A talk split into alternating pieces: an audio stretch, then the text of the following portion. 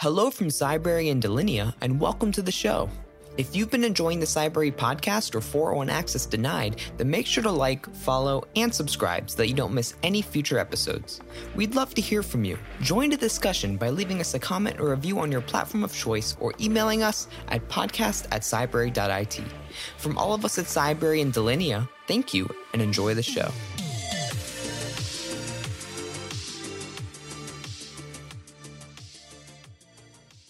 Hello, everyone. Welcome back to another episode of the 401 Access Denied podcast. I'm the host for today's episode, Joe Carson, Chief Security Scientist and Advisory CISO at Delinea. And I'm really excited about today's podcast. It's, uh, as always, it's so great to have amazing guests on the show. And I'm joined by no other than the awesome industry rock star, Rik Ferguson. So over to Rik to, to if you can give us a bit of inter- introduction about yourself, and also you know feel free to give us uh, some background into some of your hobbies and uh, probably why he referred to you as a rock star. Sure, uh, it's funny. Uh, we we none of you know, but we were just talking off camera, of course, before we started. Uh, and being described as a rock star, we were talking about age and grey hair, and this is the first mm. podcast I'm doing with my glasses on. I've decided to accept reality and age. Um, so, yeah, being described as a rock star at 52, I'll, I'll, I'll take it. Thank you very much for that. Um, uh, so yeah, I mean, as a result, I suppose of my advancing years, that means I've been um, around and in the industry for a long time. I mean, I, my career per se started back in '94, so mm-hmm. that's when TCP/IP was still an option, um, not a default. Um, and I, w- I spent over a decade in technical support. Mm-hmm. So my my day job was basically um, I, people would phone me up with broken stuff, and I had to work out why it was broken, what I had to do to get it fixed mm-hmm. again, and also talk people down off the ledge who were extremely angry about the fact that mm-hmm. it had mm-hmm. broken at the worst possible time for them. But it was, you know, we we were dealing with TCP/IP, we were dealing with mm-hmm. IPX, SPX, we were dealing with Token Ring. Um, I was getting people to to grab network traces and having to kind of mm-hmm. um, uh, put those back together and, and work out why something wasn't working. And mo- more often than not, actually, back then, it's probably still the case now. People mm-hmm. who are working in support today will, will probably sympathize. It's because somebody hadn't engineered according to RFC, and I'm sure that still happens all the time today. But that was that was a really common thing. So, so yeah, I spent like a decade doing that. Um, and there comes a point in a tech support career when you're too valuable for people to let you go because you're the person that's been there the longest, you're the person that everyone else goes to for quick answers to save them going through troubleshooting, uh, and you've encountered most problems. So you hit this kind of glass ceiling where mm-hmm. you're too valuable in the support role to actually be able to to bust your way out of it into something more challenging after you've been there that long. So I had to mm-hmm. quit employer and shift a bit and i moved into security and privacy architecture design. So i was actually mm. instead of having to fix something that had gone wrong i could try to design things that were um, less inclined to go mm. wrong let's say. Um, and that was for a company that doesn't exist anymore called eds they were acquired by hp ah, i remember eds yeah yeah so they were a systems integrator uh, and i was working on um, sort of government and law enforcement type projects mostly around identity and access management and specifically mm-hmm. around intrusion prevention at the time. And then I spent almost 15 years at Trend Micro. Um, and if you don't already know, um, I started uh, a new role with a new employer mm. um, in August of this year. So that's been a big change for me. After 15 years in one company, uh, I'm now working for Forescout um, as the Vice President of Security Intelligence. Um, and it's allowing me to well, I'm going to do a lot of the same kind of things that you're used to me doing. So I'm here to to talk about stuff and engage and do things like this mm-hmm. podcast and create research and compelling content, um, and bring the world of, of security to life and to light. Mm-hmm. Uh, but also, I'm I'm having much more of an influence on where Forescout's going, what the strategic mm-hmm. direction is, um, and how we can, as an organization, think of new ways to approach old problems because one of I think one of the biggest things in cybersecurity, one of the biggest causes of issues for practitioners, but also for vendors, is mm. complacency. People who look at a problem and look at a way of doing things to say, well, this is the way that we've always done it. We're not going to deviate from that because we're comfortable mm-hmm. with doing it this way. The fact is that use cases change, technologies change, society changes, mm-hmm. the way mm-hmm. that your users uh, and your developers and your board members and your investors see what you're doing or approach what they're doing changes over time. So your approach to solving those problems needs to evolve too. And that to achieve that, you need that kind of, you've got to be able to stand back mm-hmm. from the issue at hand and dispassionately look at it and say, okay, I'm going to unlearn the ways that I was doing things mm-hmm. before. I'm going to approach this problem with all of my knowledge and experience, but with none of my preconceptions and think, yeah. is there a new and different way to, to, to approach this? And, and for me, switching employers after such a long time at one and an even longer time in the industry, it's more than 25 years now. Um, mm-hmm it's really refreshing to be able to give myself that perspective. Yeah. And I have a question. So for for for I mean, I think changing roles after so long is is something. It's you know is is a, a strange thing to be doing sometimes. And one of the things I've always regretted over the time, and I think most of the audience, I would love them to take a lesson from this, is taking some time in between uh, roles. Um, you know, so my roles, I've always, you know, the day you finish, you're starting the next week for a new role. Um, and I always regret not taking some time, personal time, in between changing companies. Is that something you've taken the opportunity to do yourself to, to take a little bit of time I was obligated. and family? Yeah, I was obligated to do it, which is cool. I probably wouldn't have done because, like I said, it was 15 years ago when I started a trend, and mm-hmm. I was a very different person at a very different point in my career. Uh, you know, I was not in a position to say, you know what, I'm not going to work for three months. I mean, who mm. is, right? Very few people are like, the cool thing about I'm, I'm located in Warsaw in Poland. Mm-hmm. Um, employment law here is such that after you've been, I forget how many, but I think three, five years at one employer, then mm-hmm. you must have three months' notice. Yep. Um, but obviously, you know, Trend Micro didn't want me around with access to information and systems for all of that three months, and that's the right thing to do. Um, so that meant that mm-hmm. for a part of that, um, I was effectively on on garden leave, um, and that meant I could focus on other stuff. So that's been great. I can't say that I I focused on one particular thing and used my time in order to be able to learn to speak Punjabi. I don't know, right? I I did what I wanted to do at the time, which changed on a day to day basis. Mm-hmm. Some of it was was music related. Uh, if the mm-hmm. focus mm-hmm. will tell you what's behind me. Um, uh, some of it was family related. We're in the middle of building mm-hmm. a house as well, so some of it was dedicated to that. But yes, it's been great to to have that time yeah. um, to lose focus on on an employer, any employer, mm. uh, and just take some time to you know take stock and reassess. Absolutely, for me, I, it's it's always something that I've looked back in in my career and the times. I mean, I've I've been at companies for quite a long time as well, but in those moments where I've changed roles I wish I took the month or three months just to just to kind of recuperate the energy and get the excitement going. So when you do start, um, you're starting fresh. You're starting with the energy that you need to. And I think most yeah, in the industry kind of raring to go. It's like, okay, I've been I've been mm-hmm. out of the game for a while now, yeah. and I'm I'm you know I'm ready. Give me a challenge. Take let me and take. And you get rested, and you get rested, and also get the balance back as well, because it's I thing it's important to do a proper reset um, during that time as well. Um, so what what as you've changed roles, what what's what do you see currently? Because a lot's happened in the last couple of years. I think for the first part of my career, security kind of stayed stagnant. It was evolving, but I think in the last couple of years, it's really accelerated and evolved. Where I think one of the great, uh, you know, with uh, Mikko uh, stating recently, I think one of his tweets was that we're no longer securing computer systems.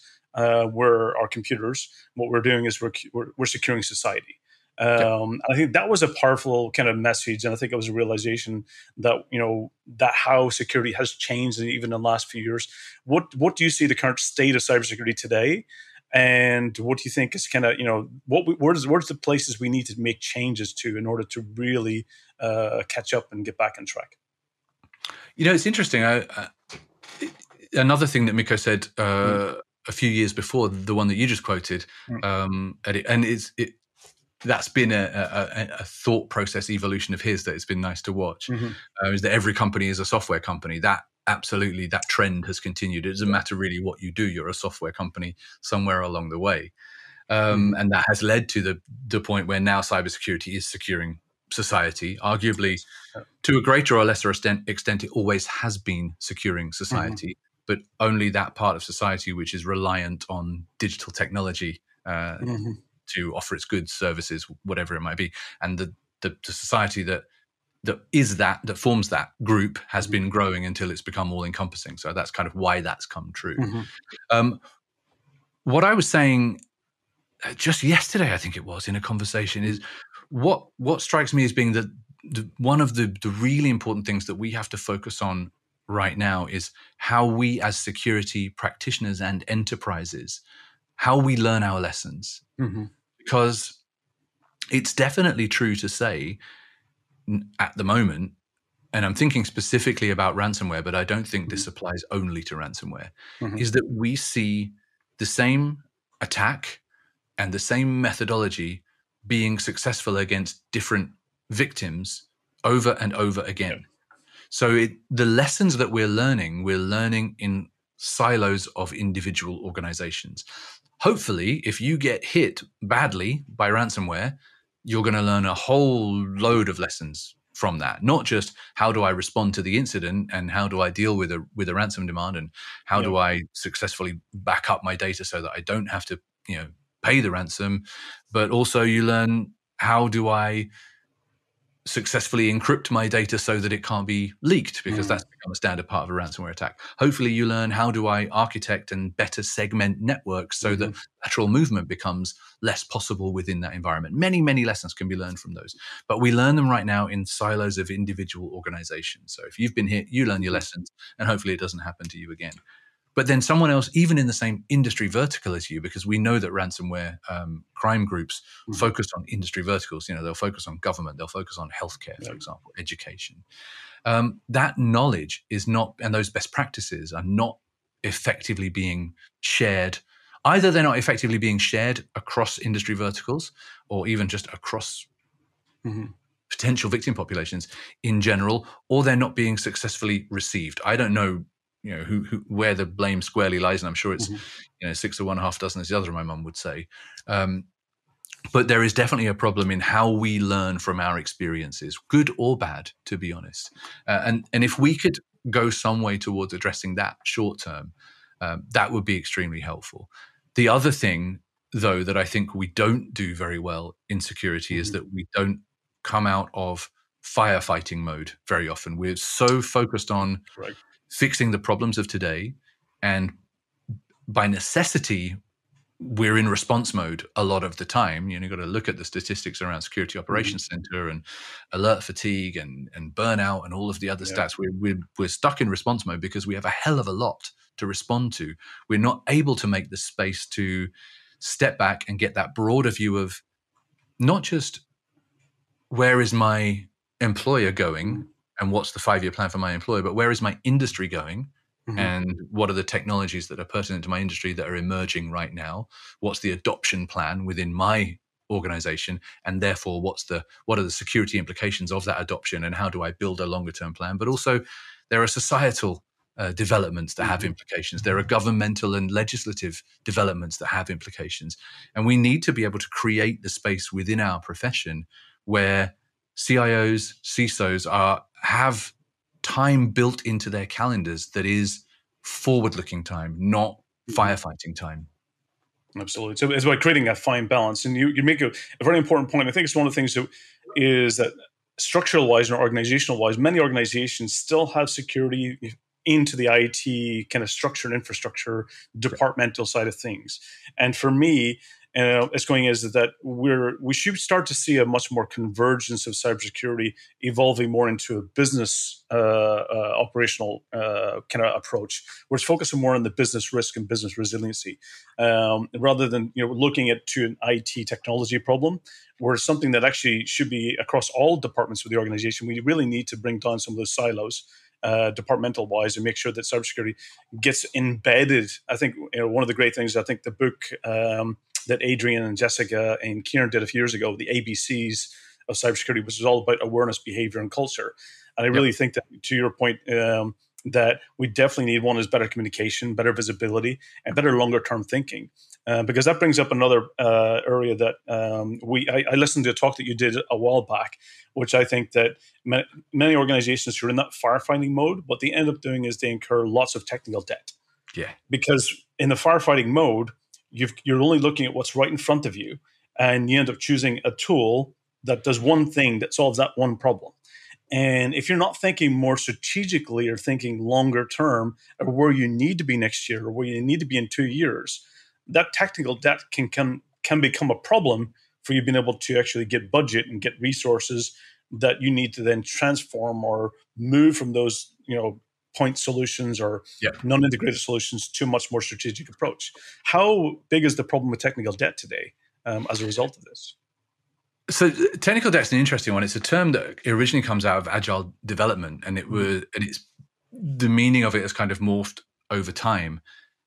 In in its original sense, it was saying that you know you start a new project, um, you really don't know very much about the tools that you're using, the thing that you're trying to build, because the thing doesn't exist. So you're learning as you go, and as you mm-hmm. progress, you use that and you incur technical debt as you go along as you're doing this development process. Mm-hmm you use the knowledge that you gain through having gone through that process to go back and repay that debt by revisiting and mm-hmm. fixing the stuff that you got wrong earlier in the process. Yes. That was kind of the original definition of technical debt um, that was termed, and it, it's some argue that it's overused now. I would argue probably that it's not mm-hmm. used enough because if it were overused, it would be top of mind for people. People would be thinking about it when they make decisions, but yes. clearly they're not. In the way that you described, it it's more more now than just software coding development of a product. It's mm. planning and implementation of a, a, product or a service or an architecture, mm. um, you know, whatever it might be.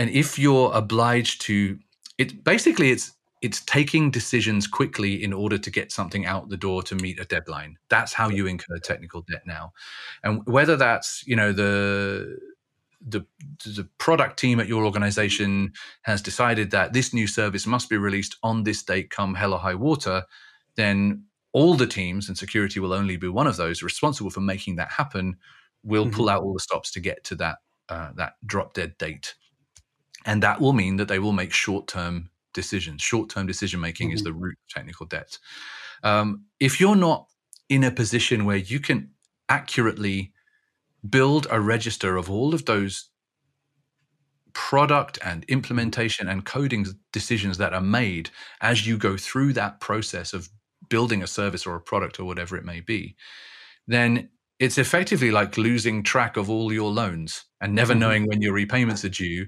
or what interest is being charged on those. Because that's the thing with technical debt. Yes. Over time, you do build up interest on the debt that you've accrued through your decision making process.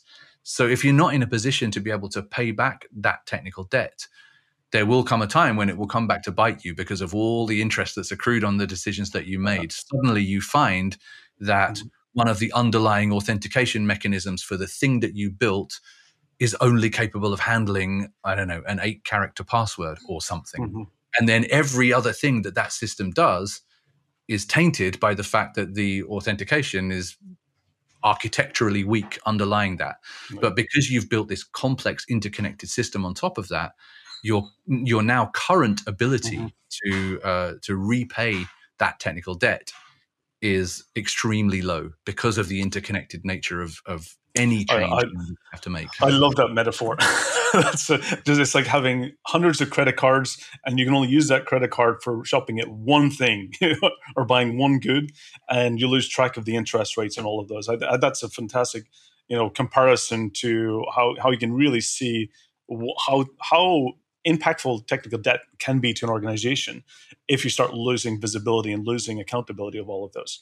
It, you um, you end up with um, you know governance issues yep. because you've you know lost the audit trail or even the you know the mm-hmm. decision mm-hmm. trail.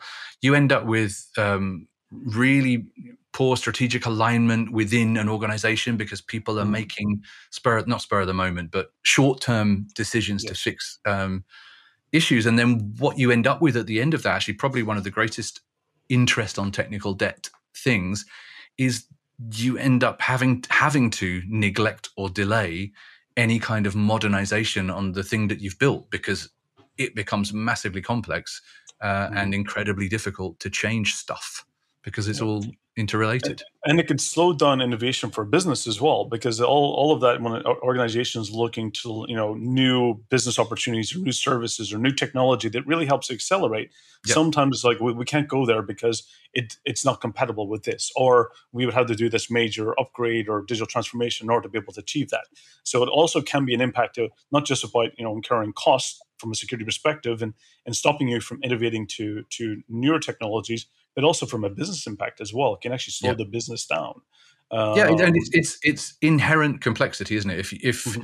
if your decision making it has to be rapid fire because of the you know you're being driven in that direction by the way the project is evolving mm-hmm. or uh, the implementation or whatever it may be, um, then kind of like you said when we started this topic is you're mm. you're deploying point solutions to resolve a problem so you can move on to the next challenge so right i've, I've, I've ticked that box i've yep. got a solution in place that offers me that functionality what's the next problem uh, and you end yep. up with this hugely complex but massively interconnected beast which is very difficult then to do anything with whether that's governance testing mm. or, or modernization quick question in, in this you know there's a lot of different deployment models uh, from you know traditional on-premise to you know licensing and how d- uh, does cloud somewhat kind of reduce the impact of technical debt by making it a little bit more portable or not or easier to change or easier to deploy?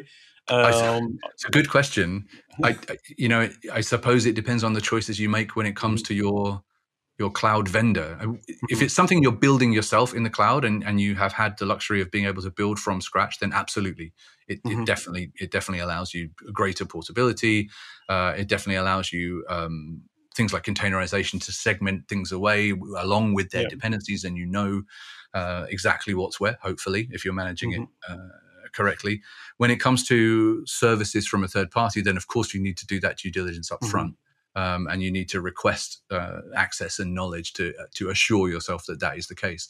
One of the worst things that could happen is that you you know you sign up with a particular cloud provider for a service, mm-hmm. and then you find that they're using a proprietary data format, so you're kind of locked into that platform, um, and you're totally mm-hmm. unable to uh, to move to another. You know, one of the great possible answers to that kind of question is uh, the question of encryption, which is another mm-hmm. technology. You know, way way back early in my career, I was working for PGP, Mm-hmm. Um, and obviously, encryption was a big part. It was encryption and VPNs, yeah. and yeah. actually firewalls too. Gauntlet firewall all the way back then. um, encryption is still massively underdeployed, mm-hmm. um, particularly um, searchable symmetric encryption, homomorphic encryption, all of those much newer advances in the field of encryption. But those sorts of technologies should allow you ultimate portability. If you can drop your encrypted mm-hmm. data into a cloud service and it never has to be decrypted because you're using it in its encrypted form, searchable, yep. symmetrical, homomorphic, or whatever it might be, mm-hmm. then you know any cloud platform that allows you to drop that data in means that you can pull that data out because it's still your data yeah. in your encrypted format and you can go take it somewhere else at any point. Um, so cloud definitely should improve uh, mm-hmm. governance, portability, uh, and at least hide away the complexity from the customer and make it somebody else's problem. That's absolutely that's the the crux of, of a of a platform as a service or a software as a mm-hmm. service offering is that someone else has to take care of the detail. Um, yeah. But it's a question of how that someone else the complexity doesn't go away it just becomes someone else's problem. It becomes another another another uh, area of uh, of physical responsibility. Yeah. Um, to your point, it brings up for kind of some of the lessons I learned here in Estonia was that um, I remember going into the government, you know, more than ten years ago. We, we were talking about software defined networks. That's the way to go, and the Estonian government went, no, that's yesterday. We were already doing service defined networks. And I was like, oh, what's that? and they yeah. basically went through. And they, uh, that's when I learned about a new approach was that it's not about the software. It's about how the software basically creates a service together. It's about the interoperability. It's about those connectivities, the APIs. It's about the data flow. And ultimately, to the end, it's about the service that you're offering. That is basically a collaboration of all of those technologies together. And for me, that was kind of enlightening. And also got, you know, that's where you start thinking about the bigger picture, to your point, as you mentioned earlier, but stepping back and seeing that bigger picture. But how does everything work together? What's the role? What you know? Do we have any areas of potential fault, you know, failures or single points of failure that could that was, could impact know, it? One of my last pieces of work at, at Trend Micro was Project 2030, and that's kind of exactly the point of doing that kind of project. Is very rarely in our industry do hmm. you get a chance to look at something like a 10 year time frame to say mm-hmm. what are the potential technological, societal, legislative, governmental um, changes. Um, mm-hmm. uh, what are the implications in terms of behavior and technology of those changes? and what are the implications of that for cybersecurity stakeholders mm-hmm. if these things come true and, and mm-hmm. in all of their interrelated glory what are the consequences of that what should we as cybersecurity stakeholders be bearing in mind and how do mm-hmm. we get to build a more nuanced plan for that 10 year timeline 10 years is is a and it, I'm sure you know, and probably everybody listening knows, 10 years is an eternity in technology. It's probably twice mm-hmm. as long as that in cybersecurity. Absolutely, and there's one another thing is kind of one of the things you pointed earlier, um, and it brought to mind is about uh, how how we communicate cybersecurity. I think that's one of the things I've lessons I've learned in recent years that we really need to. And, and again, I'm, I'm watching um, as we're, we're doing this. You know, a lot of people are going to to conferences, and a lot of the vendors are in the expo halls doing their messages. And for me, I think you know every time I go to the expo halls, it's a bit of a you know, it's all about fear. It's about scaring. It's about FUD. Still, about, yeah. And it's still that. And it frustrates me because I always think about um, how do we make it positive? How do we start communicating it much more of how does security help the business? How does it help employees be successful? And ultimately, when we're making those decisions, going back to if you're thinking strategic, is about how is what am I what I'm putting in place today? What technology am I replacing, or what process am I placing? Um, and is it better? Is the is is the security implementation of this better than the employee's experience with the older solution? Is it? Yeah, for me, a lot of it's about visibility and risk. It's about having conversations that are more visibility focused and risk focused. How do I mm-hmm. gain ultimate visibility over everything that I'm responsible for? Because one of the the perennial problems um, for security is that you can't mm-hmm. secure what you can't see.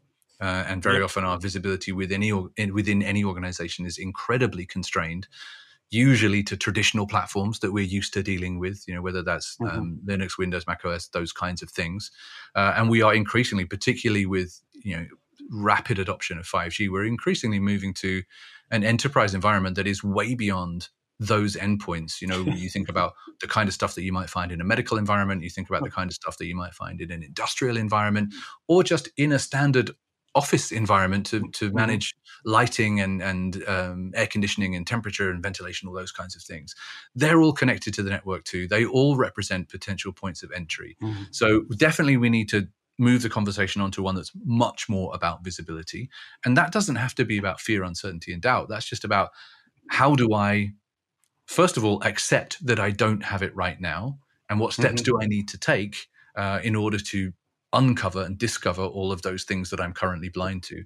And then associated with that conversation about visibility, we need to then frame the the actions to be taken in terms of risk because risk in itself isn't a bad thing. And you get to make your own decisions about risk one of which and it's perfectly valid is to accept risk. As mm-hmm. long as you know about it it might be the exactly the right business decision to, business decision to make to say okay i'm aware of that risk now and it's in my risk register and I accept that risk.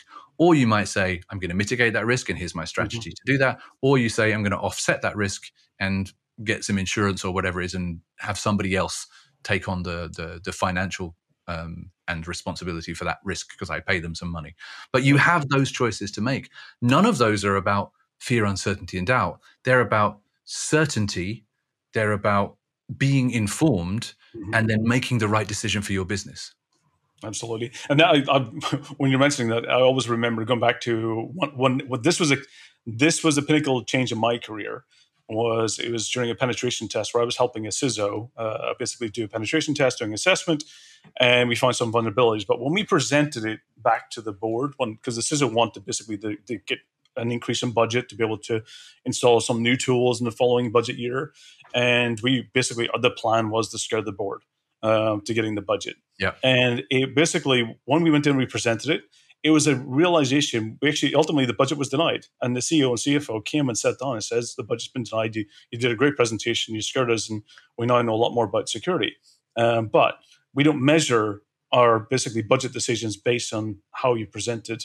Um, you didn't have a you know a return on investment. You didn't have a tangible value that you were presenting. Yeah. You just basically presented the flaws and the vulnerabilities, but you didn't turn it into how does it make the employees' lives better? How does it actually make our customers, um, you know, with better services? How does it actually, you know, reduce the risk of the business? And it turned into that was the moment. It was a pinnacle moment in my career when I started realizing that my job is no longer. I'm not a cybersecurity professional. I'm actually a person that has skills in that area and knowledge and experience in that area, but my actually job role today is about reducing the risk to the business.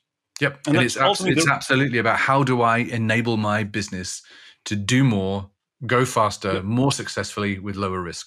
That, that yep. Those are the questions that, that you get to answer. It's a, about the business. It's never been about security. And that's why and that security has been in a silo for so long because the mindset within security is that it's all about security. But actually, it's not at all about security. It's all about the business. I always get upset when we had the cybersecurity awareness month last year. We had a week that was cybersecurity first, and for me, that was so frustrating because that week, I, it's not because it's not about cybersecurity. First. Cybersecurity is never first it's always a supporting element to something else. It's supporting yeah. to the business services doing or infrastructure or whatever it might be, or the systems or software. But it's super embedded from the outset, though, right? Hopefully, rather rather than being added on last, hopefully something that uh, is at least on the starting line with with all the rest of the project and gets to to have a say and and and talk um, about systemic risk within any endeavor. I mean, I think for me, I think the big realization was having the discussion with the CFO. And I think more CISOs and more security leaders should be sitting down and listening to the financial team about how they measure things. Um, because typically, it's the you know the financial team typically are the ones that's the they basically the common denominator between sales and marketing and development and you know management and operations and they typically are the ones that's defining the budgets and the metrics and everything that supports those businesses. I really think that we need to start having security leaders more involved, more embedded, uh, and more listening to how those teams measure their success. Because ultimately, how, how we help them be successful is ultimately how we should be measuring ourselves, um, rather than just measuring, you know, vulnerabilities and attacks stopped. We should be measuring how we have helped the business save money or help them improve or better the services. Um, so becoming much more listeners to the business rather than actually loudspeakers of enforcement, which we which a long, we a long time ago when I when I knew less and and was certainly more mm. more naive, but probably had a bigger mouth. I I was talking about when when do you know that you're getting it right as a mm-hmm. As someone responsible for security within an organization, whatever that job title might be. When do you know when you're getting it right? Mm-hmm. And, and I said, I think you're really getting it right when you don't think that you need a security team anymore, when you don't have a mm-hmm. team of yours that's directly dedicated to security, when actually your team is embedded in everybody else's team. They understand the business reasons for why a project is initiated, why the timeline is mm-hmm. what it is, what the goals of that project are, and that they are able to facilitate reaching mm-hmm. those goals as a part of that team, or with a dotted line into the person responsible for security. I might have known less and had a bigger mouth, but I think my idea was right, and I still stand by that. Absolutely. I, I, for me, I'm a big advocate of having teams having cyber ambassadors or cyber mentors or whatever they want to call it. There's, there's yeah. different names and different terms that's been used in the past for that. I think that's where you really start embedding security into, and that's where you start also getting feedback and hearing about how they're measuring and, and also how they're communicating it to the uh, to the broader teams as well. Um, I think that's really important. Uh, and so to your point, it's you know absolutely it's it's all about getting it where it's part of the company culture eventually. And uh, you're basically just becoming the orchestrator or the conductor of that to make sure that you know it's fitting to the business. And to your point as well, one of the things I learned from the CFO was also um, about you know how they look at risk reduction. You know whether they choose cyber insurance or whether they choose to offset the risk, to document it, to accept it, to and they always look at what's the cost of doing something versus the cost of doing nothing. Yeah. If we didn't do anything, what's the like the financial impact or the impact of the services that we're providing, whatever it might be, what is that impact and what's the cost of doing something? And they were even the CFO was, you know, depending on the value of that impact of the cost, they'd be willing to, you know, spend anywhere 10% to even up to 30%, depending, of course, the size of that. You know, if it's 100 million, they'd be willing to spend 10 million to offset that risk. So they would walk away with 90 million uh, guaranteed. Uh, uh, you know, was it financial profit? And the So CFO is always- the right person to make those decisions, right? Because it is at the end of the day, it's a mathematical calculation. Yep. What's the value of the asset that I'm protecting? What's the likelihood that this particular eventuality will come to pass as regards to a threat to this Mm-hmm. asset? Uh, and what will it cost the business if that comes to pass? And that mathematical calculation allows you to say, well, in that case, I Mm-hmm. should be spending upwards of this or no more than that Yep. to protect the asset in question currently. Um, Exactly. so CFOs are perfectly placed to make those decisions, but security professionals are perfectly placed to give the CFO the data they need to make the right decision. Uh, absolutely. I think that's the direction we need to be getting. And that, that alignment, so I was saying, is you know, so important for security leaders to be really working together with the, the, financial team to really get that uh, convergence together.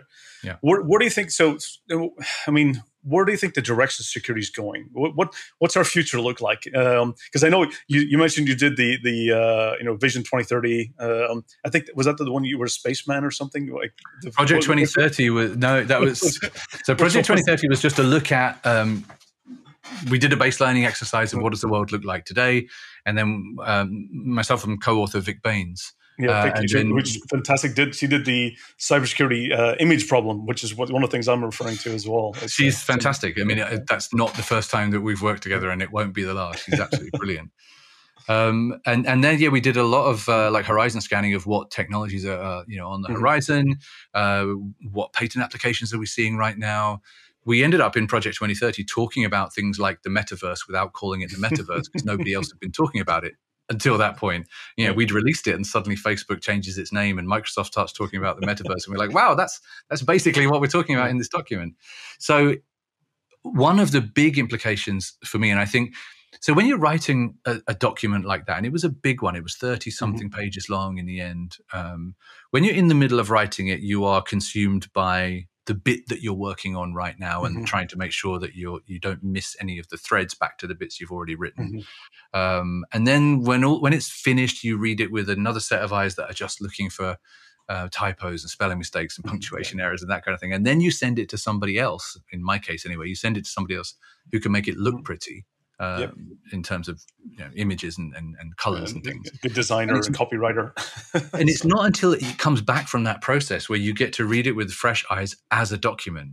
Um, And I, I tried to sit back and before I started reading, I said, okay, the purpose of me reading this now, um, I have confidence in in the fact that I've caught all the stuff that I needed to catch. So I'm going to read it and try and work out what is the one overriding thing that we were writing about in this document. What's the most important Mhm. point of it for me? Um, and what it came, what came to me at the end was that what we were writing about is a problem of truth, trust, and authenticity. And I think Mhm. those are going to be our biggest problems in security going forwards. How do we distinguish fact from fiction, reality Yeah. from from fantasy? Um, Yeah. And how do we maintain an objective record of truth within an organization and within security? Obviously, there's a much wider societal problem that I couldn't even attempt to solve about an objective record of truth. Mhm. Um, you know, you have to look at recent historical events to see you know, how, how necessary that is, but that's not my area. But certainly within cybersecurity, within an organization, if you're ever going to have an effective incident response mechanism, but also threat hunting and incident Mhm. detection mechanisms, you need a good baseline and a means of effectively being able to establish this objective record of truth within your organization. Otherwise, you never see deviations from that. And that's your early warning Absolutely. system. Absolutely, it's all about context. Um, I think it's Context all about key in security. understanding. Yeah, you know, it's. I think for me, one of the things is if we can bring more sensors and alerts together and collectively make sense of that from context-based security, I think that's definitely where we start making better decisions because More information, better- fewer alerts. That would be great, please. Yep, exactly. That's and and we are you know there, there is that path going forward. I think a lot of things with automation, integration, APIs that's Yeah. making that possible. Um, it will come down to to humans. You know, I, I you know. AI will have some play in it. You know, I don't like calling it artificial intelligence. I prefer calling it augmented intelligence, or it's more about supporting the human side of things rather than taking over. Uh, because ultimately I believe that a human will need to create the algorithms. They will need to go through the Yep. data. They will need to make the decisions to determine what more can they automate uh, and add to to that uh, going forward. Um, but getting to the we point said where we within have- 2030 yeah. actually one of the one of the Mm. things within 2030 that's very pertinent to that Mm. point is that the role of frontline SOC analysts in the future um, will be more around explaining and validating the decisions taken by a computer Yep. because you'll you'll be using machine learning and other forms of AI at the front line to do proactive decision making based on incoming data.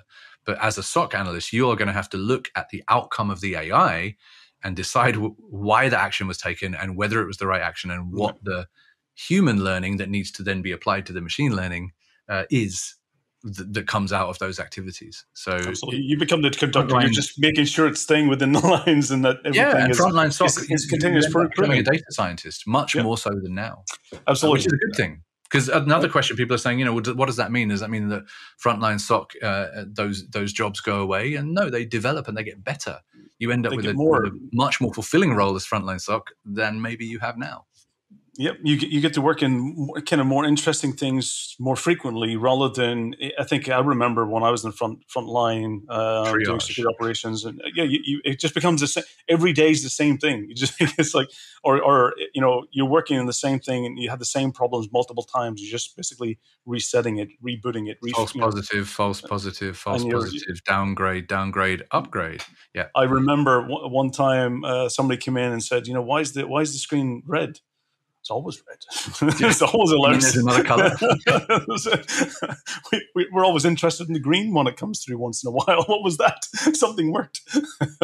so Nothing happened today. Yeah. something something positive happened. So, um, and I think that's one of, that's one of the challenges that yeah, the false positives. I think you're absolutely right. I think the skill set will evolve as well. I think the data analysts and data scientists, um, and algorithm scientists will become the most Yeah. some of the most important roles in those frontline to make sure that we're able to to continually um, kind of future proofing security. Kind of you know we're we're we're looking at all that intelligent data coming through. We're making sure that we're not just securing of all the things we know about the past, but we're augmenting it to be flexible for the threats that you know that we're seeing coming in the future as well. Yeah, Um, that's able that's another little. Ferguson soundbite. Is you, you've often heard it said that data is the new oil, and to a large extent, I agree with that assertion, even though it's very hackneyed by now. but what I would add on to that is, if data is the new oil, then algorithms are the new refineries. Algorithms are what Mm. turn that data into a useful product at the end of the day. Yep, and for me, for me, it comes down to as well is that uh, then it gets into automation, which for me the most valuable asset in this world is people's time. Yeah. That's you know, and that's what that's what the algorithms are all about is to to save our time and allow us to focus on most things that are more valuable in our world, um, and and get balance. So, absolutely, And then we So- end up in the world of Ian Ian M. Rankin's books, where it's the post-scarcity world where humans don't need to work anymore, but the machines recognize that working makes us feel good, so they let us do it occasionally. Absolutely, we're, we're definitely moving to those one one hour weeks instead of uh, four day work weeks. Yes, It'll be- yes, please. it'll be work becomes a hobby for everyone. I hope that's ultimately the goal. So, That would be um, fantastic. Rik, it's been awesome having you on the show and really insightful. And uh, definitely for me, it's always always great conversation, always great insights, and uh, um, everything. I mean, I just want to let you know. I mean, everything you've been doing in the industry is you know making the world a safer place. Um, you definitely educate. Um, the, the videos you do, um, so, you know, sometimes you're st- standing at the top of Mount Everest or wherever it is, or, um, but I think it does translate into you know making security understandable um, and making much broader knowledge the important things. So, um, and everything you're also doing in society as well, you know, t- taking care of people and some of the things you've been doing recent months, I think it's phenomenal. So, uh, keep up the great work and uh, look forward to seeing you. Um, Thank you very much. in- Yeah, in hopefully we'll, in uh, the future. Yeah, do So- that in person at some point. That would be great. Absolutely. Any any words of wisdom that you would like to leave the audience? Uh, fi- final thoughts. Yeah, always use moisturizer. It's really dry in those data centers. Absolutely, and always bring a set of earmuffs as well. You know, because it can get quite cold. Um, but yeah, absolutely, moisturizer is important. Yeah, not even just in the data center. yes. So, um, but it's been it's been fantastic having you in this show. I will hope, hopefully everything's well. Hopefully you're all excited about the kind of the journey ahead.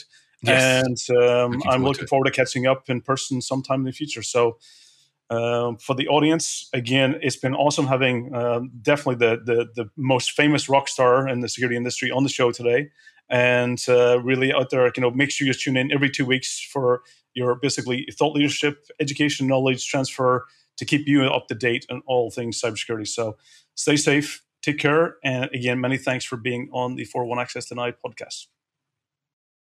Learn how your team can get a free trial of Cybrary for Business by going to www.cybrary.it slash business. This podcast is also brought to you by Delinea. Thycotic and Centrify are now Delinea, the leader in privileged access management.